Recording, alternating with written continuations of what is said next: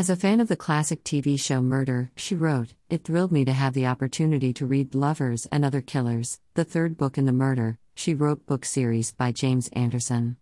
I'm happy to say that I was not disappointed. From the first page, it transported me back to my childhood, watching the TV show with my family.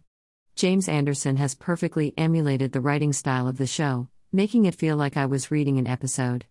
Anyone can easily enjoy the book, as they wrote the series in a way where you can pick up any of the books out of order and still know what's going on.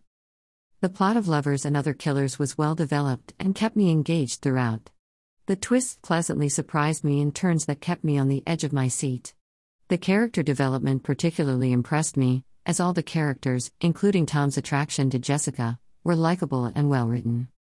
As for the representation of the main characters, Jessica Fletcher was, in true fashion, the epitome of grace, intelligence, and patience. I love how she treats everyone on the same level, never considering anyone beneath her. The book stays true to the tone and atmosphere of the murder, she wrote series and does justice to the TV show and its beloved characters.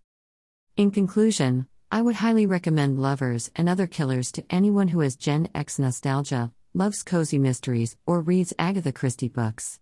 The book is a faithful representation of the TV show and is sure to transport you back to the world of Jessica Fletcher.